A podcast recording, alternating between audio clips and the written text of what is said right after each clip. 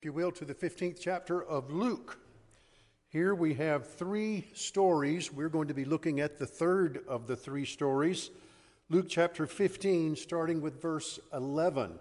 I'll read from there in just a few moments. Some people think that the most important question in life is Do you believe in God? Let me suggest for us today that a more relevant question just might be In what kind of God do you believe? There's something far worse than not believing in God. It's believing there is a God, but having a wrong concept of God. There are many religions in the world that present different pictures of God. A stopped clock is still going to be right twice a day. But actually, a broken clock is worse than no clock at all because it gives you misleading information. What is God really like? Is he the God of Muslim terrorists? Is God really named Allah and does he reward murdering terrorists who hijack airplanes and murder innocent people? Does he want all infidels killed, even if it means strapping a bomb to your body and killing yourself? Is God the impersonal God of the deists. Deism teaches that God created the world like an old fashioned watchmaker, not an electrical or digital, but the old kind of clock that you wound up. And after winding up the world and starting it, he now sits uncaring and unable to get involved in what's happening in the lives of people. Hinduism teaches that there are numbers of gods and goddesses, but the greatest one is Brahman, the impersonal but all pervasive life force that is in everyone. In the same way, New Agers teach that God is the life force in everything. That's why they can worship anything and everything, including themselves. Is that what God is like? Is he Allah? Is he a watchmaker but absent God? Is he Brahman? Is God nothing more than the good side of the Force in the Star Wars movies? Is there any difference between may the Force be with you and may God be with you? Jesus came to show us exactly what God was like. Jesus is the image of the invisible God in Colossians 1:15. He's the exact imprint of God's nature in Hebrews 1:3. Jesus said, "Whoever has seen me has seen the Father." And so here in Luke chapter 15 today, Jesus gives us three beautiful stories that paint word pictures of the character and nature of God. We're looking at the third of those three stories. Stand, if you will. You follow as I read from the NIV, Luke chapter 15, starting with verse 11. Jesus continued There was a man who had two sons. The younger one said to his father, Give me my share of the estate. So he divided his property between them.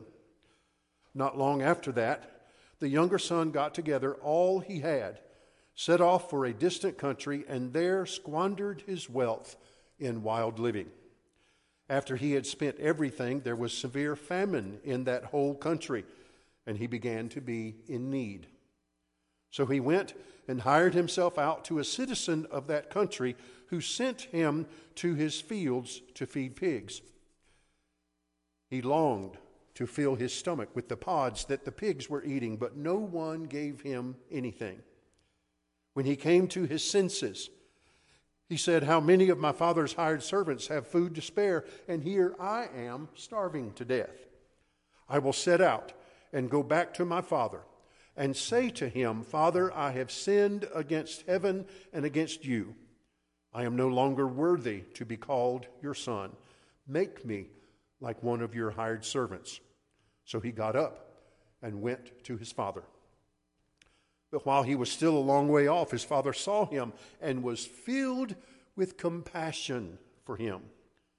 He ran to his son, threw his arms around him, and kissed him. The son said to him, Father, I have sinned against heaven and against you. I am no longer worthy to be called your son. But the father said to his servants, Quick, bring the best robe and put it on him. Put a ring on his finger and sandals on his feet. Bring the fattened calf and kill it. Let's have a feast and celebrate.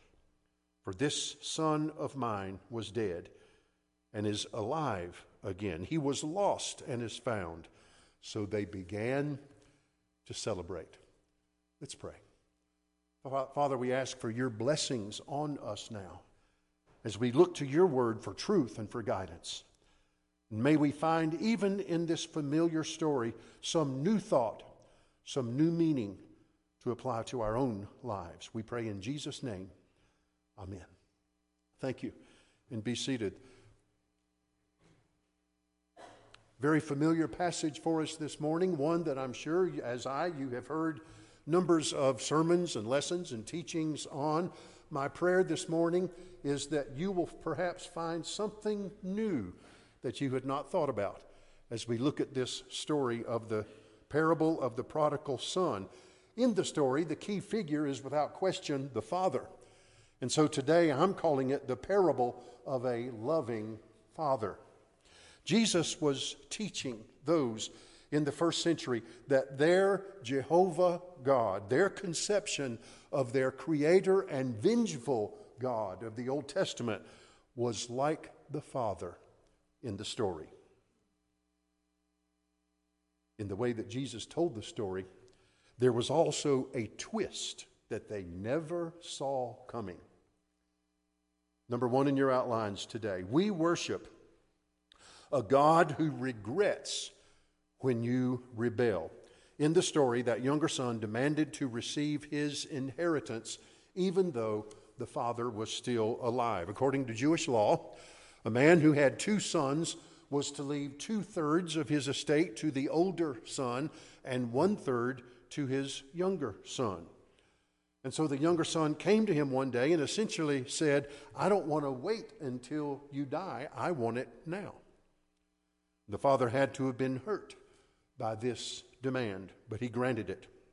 Immediately, the son takes the father the, the money, he leaves, he walks out of his father's life, and he heads for that far country. And it's here that we can make a couple of observations. Some I'm sure you've heard before. First, number one, that far country can be anywhere that we find ourselves apart from God. We can tell from the way that the father welcomed the son back home at the end of the story that his heart was broken when his son left home. I believe that the father shed many tears over the behavior of his son. Here's your homework today. Where is your far country? One of the youth in Kenya, when we were having our afternoon uh, workshop sessions, one young lady shared with me that when she was with some of her friends, she felt like she was in a far country. And it wasn't that they were not good people, it wasn't that they were doing something they shouldn't have. She wanted to share her faith with them, but she found it difficult to do that. And she described it as being in a far country.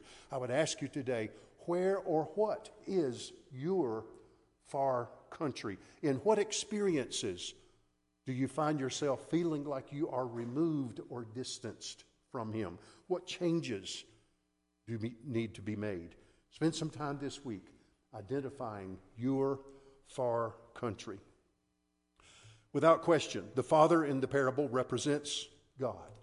He is that loving and generous father. Do you notice that it said in the, when I read the parable that after the young son came and wanted his share, that he gave both shares to his sons. He liquidated all of his assets and basically emptied his estate for both of his sons. He's a loving and generous father, but he's also one who will allow you to walk away from fellowship with him if that is what you want, even if it breaks his heart.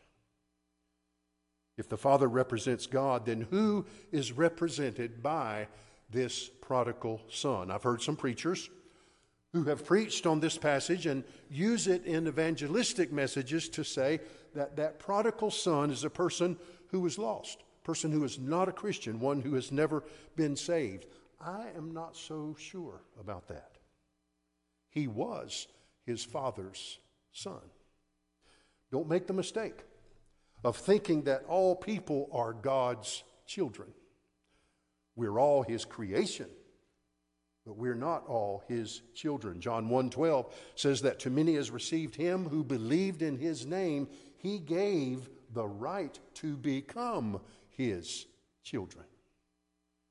Is there anything to suggest that the son did not have a good and right relationship with his father? I've heard some preachers say that, well, he must have always been that wayward child that problem child, the one who always gave his father grief. But I don't see anything in the story to convince me of that. I'm not saying it couldn't have been, but let's think about it a different way. Could it be that that younger son represents those of us who do have a good and right and proper relationship with God through Christ? He is our Father. We are His children. And it's here that we can learn a very important lesson. You cannot sever your relationship with God. Believe that. You cannot sever your relationship with God. I know that some people believe you can.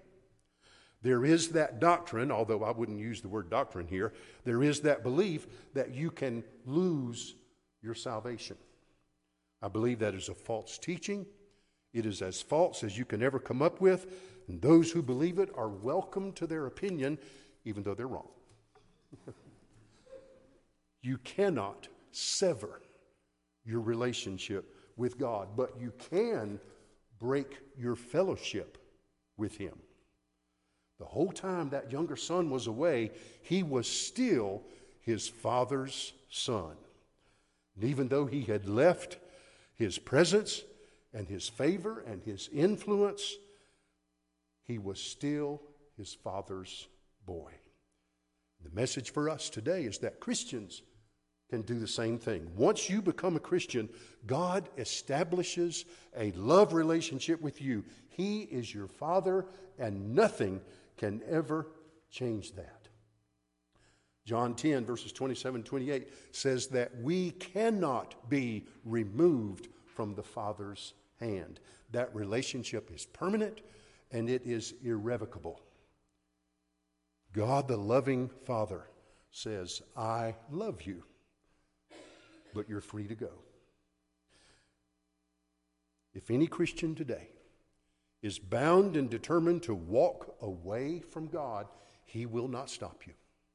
He might send some warnings. He might send some people into your life. He might send some factors some things into his life, to your life. He may send his spirit to help you uh, know that you, this is something you need to think about very carefully, but he is not going to force his will and his way on you. God does not coerce obedience from us. His desire is that we choose to love him and to serve him. That's the problem with infant baptism. There's no choice there. There was a man who was a deeply committed Christian. He allowed himself to get caught up in sexual sin to the point of committing adultery, and he ended up leaving his family. He became miserable. He became bitter toward God, and he even said, If it was so wrong, why didn't God stop me? It's as if he was blaming God for something that he did. Did this get past God? Did God not see it coming? Could God not have sent a lightning bolt down to, to steer this man in the right direction? Yes, he could have, but he didn't. God didn't stop this man for the same reason that he did not stop Adam and Eve from eating the forbidden fruit. God did not stop this man for the same reason that he did not stop King David from having a relationship with Bathsheba and then lying and murdering to try to cover it up. God did not stop this man for the same reason that the father in our story today did not bar himself across the doorway and say to his son, I will never let you leave. Because God is all wisdom, He knows the choices that we are going to make even before we make them, but also because He is all loving. He will allow us to do so, even when it breaks His heart. I believe the Bible is telling us that just as the Father grieved when his Son walked away, even so God, our Father, grieves when we choose to walk out of fellowship with Him. Some of you, parents and grandparents, may well be parents and grandparents of some prodigals. I'm going to have something to, to say to you before the end of the message this morning. Those of you who have prodigal children or grandchildren in your family, you know the pain that the father felt. You know what it hurts, how it hurts to have grown children who are alienated from you. You feel the pain. We're going to talk about that at the close of the message. Number two in your outlines we worship a God who runs when you return. That prodigal son did not fare so well in that far country. Let me take just a little aside here. Do you know what it means when, when we say the prodigal son? We refer to this being the story of the prodigal. Do you know what prodigal even means? It's not just that he went away.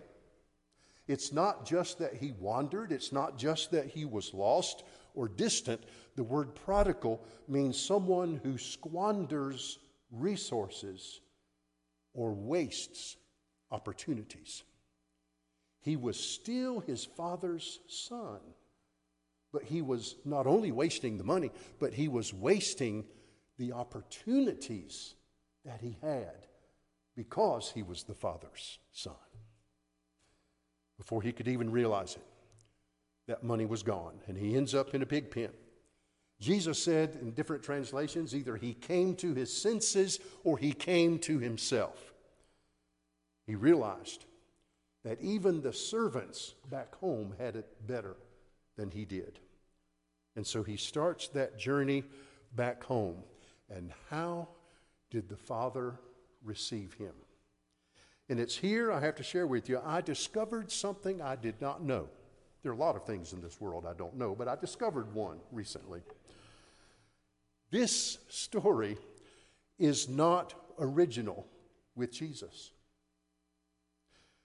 In ancient Jewish literature, long before Jesus told this story, there is a story of a son who asked for his inheritance, who left home, who wasted it, and then came crawling home. And in the original story, the father rejected him. And so, as Jesus was telling this story, it may well be that those Pharisees listening were thinking to themselves, oh, yeah, we know this one. We know how it ends. It could well be that they were thinking to themselves, you know, maybe we were wrong about this Jesus. Maybe he's one of us after all. Because you see, they expected to hear him say that one day the father looked and he saw from a distance his son returning, and so he stood there like this and when the father, the son finally came crawling home and begged for forgiveness and begged to come back home, the father said, No, no way, you forget it. You had your chance. You wanted to go with the pigs, you just go back and live with your pigs. You see, they were thinking they knew the end of the story. And the way that the father turned the son away, telling him he was getting exactly what he deserved that was a story that reflected the Old Testament idea of strict legalism, not the New Testament ideal of grace. In fact, listen to what Deuteronomy 21, starting with verse 18, says about this same kind of scenario. If a man has a stubborn and rebellious son who does not obey, The father and mother shall bring him to the elders and say, This son of ours is stubborn and rebellious. He will not obey us. He is a profligate. That's another word that means one who wastes resources, and a drunkard. And then all the men shall stone him to death. That's the way that the Pharisees expected Jesus to tell the story. But he gave it a surprise twist. Imagine with me. The father's heart was broken when his son left, and every day while he was gone, the father thought of the son and wondered where he was and what he was doing, if he was all right. And every afternoon, Toward the end of the day, he would walk to the edge of his property and stand there at a stone fence and look down the road that had taken his son away. And he was looking and longing and hoping that one day his son would return. And then one afternoon, he sees a bent figure coming toward him. He looks, but then he quickly dismisses it. Couldn't be his son because his son always had a spring in his step. His son always held his head high. And not only that, whoever this fellow is is dressed in rags. His son always had the best clothes. But he looks again. And he begins to think that there's something familiar there. And then he realizes that's my boy. That's my boy. And then he does something amazing. He runs. he runs. Verse 20 While he was still a long way off, his father saw him. Then it says, He was filled with compassion and ran to his son, threw his arms around him, and kissed him. The Greek verb there indicates that he kept on kissing him and kissing him and kissing. Today we would say he smothered him with kisses. In Jewish culture, older men did not run. older men wore long tunics and robes almost to the ground. And so, in order for him to run, he would have to reach down and pick that low hem of that garment and raise it almost to his waist in order to run and not trip over it. Men of respect did not run. That would have been embarrassing, it would have been undignified. But you know what? He didn't care. He didn't care what anyone saw or thought of him. He couldn't wait for his son to reach him. He ran to his son and he started hugging him and kissing him before his son could even say a word. Can we even imagine? Remember where that son had been. He had to have looked and smelled like something repulsive to his Orthodox Jewish father. He could have said something like, Son, I'm glad you're back, but go take a shower and we'll talk later. But no, he hugged him. He hugged him and welcomed him with open arms so that the dirt and the filth and the stench rubbed off on him. That is a picture of what Jesus did for us. He took our sin on himself. God, the loving Father, says, When you start home, I will meet you more than halfway. Jesus was telling the Pharisees that God runs to meet us when we decide to return to Him. There are people today who have drifted out of fellowship with God. There are people today who have walked away from the presence of their Father. When we choose to sin and disobey God and go and live in that far country, He will allow us to do it. He will long for us to return. And with tender words of compassion, his words for us today is that when you start home, I will meet you more than halfway. If you'll take one step toward the Savior, my friend, you'll find his arms open wide. Receive him, and all of your darkness will end. Within your heart, he will abide. So, what is God really like? Some people see him as some mean ogre on a throne up there where we can't see it, but he can see us, and he's just watching and waiting for us to mess up so he can say, Aha, now I've got you. But you see, that's not the God that Jesus wanted to describe for us. He is a loving and compassionate God who cares. British pastor Charles Spurgeon describes this scene in the story this way. He says, It was not with icy eyes that the father looked on his returning son. Love filled his heart as he beheld him. There was no anger in his heart toward his son. It was true that it was all his own fault, but that did not come into his father's mind. It was the state he was in, his poverty, his degradation, his hunger that touched the father to the quick. We read that the father ran. The compassion of God is followed by swift movements. He is slow to anger, but he is quick to bless. God comes running in the greatness of his compassion to help every poor soul who returns to him. And so we worship a God who regrets our rebellion. He runs to us when we return. And number three, He restores when you repent. When He finally came to His senses. The Son rehearsed the speech that He was going to give His Father. And He said three things in verse 21 that He was going to say. Two of them were right, one was not. First, He said, I have sinned against heaven. That was right. All sin is against God. And so he confessed his sin to God. Second, he said, I have sinned.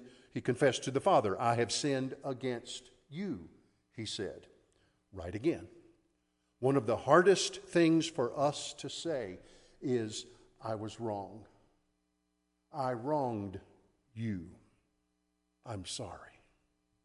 But look at that third statement. He said, I am no longer worthy to be called your son. Now, that may sound beautiful and eloquent on the surface, but there's a mistake in that way of thinking. You see, he never was worthy to be called the son of his father. He never deserved to be a son. It was all by grace. It was only because of God's grace that he was born into that family to start with. And it is only because of God's grace that we are born into his family. We do not deserve it. The father refused to entertain any idea that his son would be a servant. You see, even when the son was in that far country, he was still his father's son. There was still a relationship. He had just broken the fellowship. Immediately, the father commanded his servants to bring the best robe, it says, the best robe. He didn't just go get a spare change of clothes out of the closet. What is the best garment in your house? For men, it might be a tuxedo. Might be a favorite suit that you only wear on very special occasions. Women, ladies, what is it the, the wedding dress that you wore years ago? Think about what is the most beautiful, most prized, best piece of garment in your closet.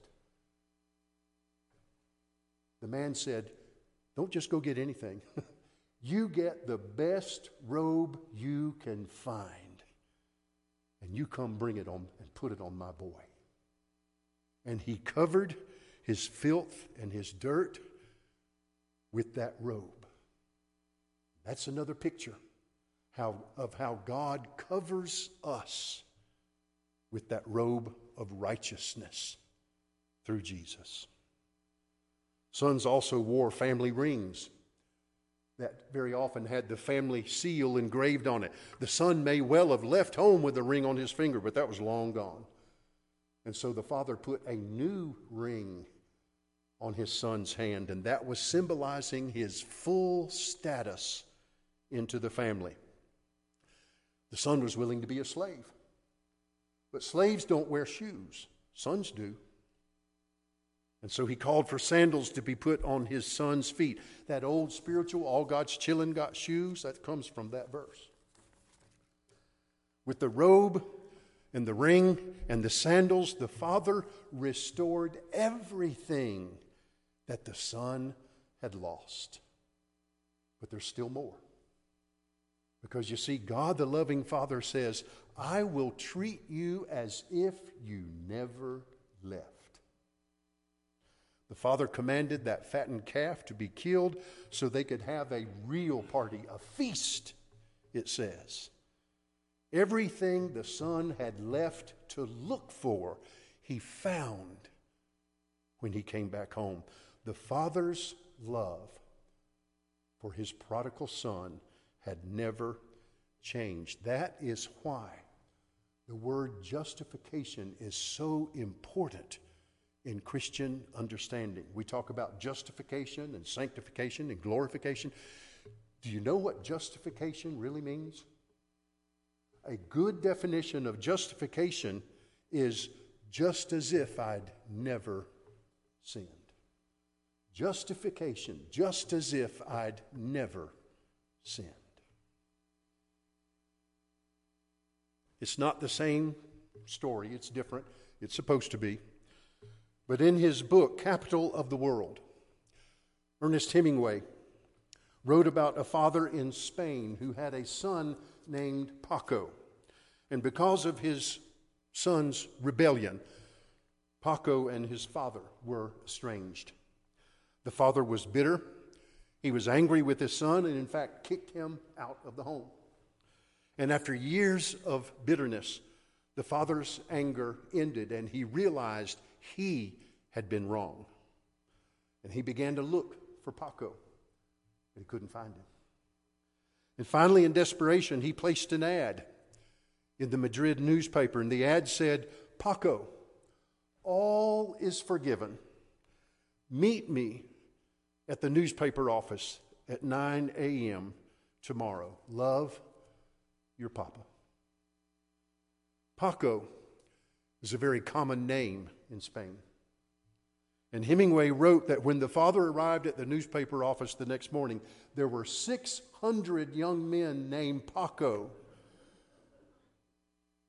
wanting to come home, wanting their father's forgiveness.